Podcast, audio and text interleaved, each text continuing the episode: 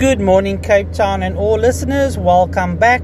Thank you for joining me, Jerome, on VON.radio, Voice Over Nation. Yes, another perfect summer's day in, in the mother city, Cape Town. It is Friday, the 19th of June 2020. Clear skies, lovely breeze of wind blowing. No, no, no major traffic incidents to report.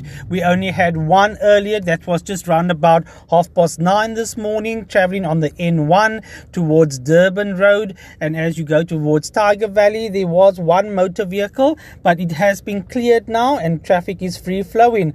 Otherwise, besides besides our maintenance and roadworks that is happening, again those areas, Hilbason, Mike Pinar, close to N1 City, then also the Morning Star Way Bridge just on the N7, and then also they're passing the noon. Then also there as we go towards Jan Smuts Drive, um, towards Ottery and Hanover Park, there is roadworks happening there, and then the R300 at the junction where the N1 and the N2 meets. Yeah, roadworks happening there. So just drive carefully.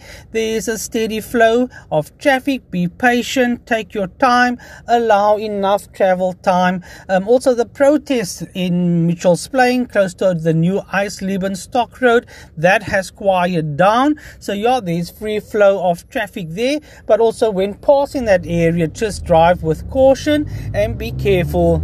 Family, friends, thank you for joining me. Just a thought for today.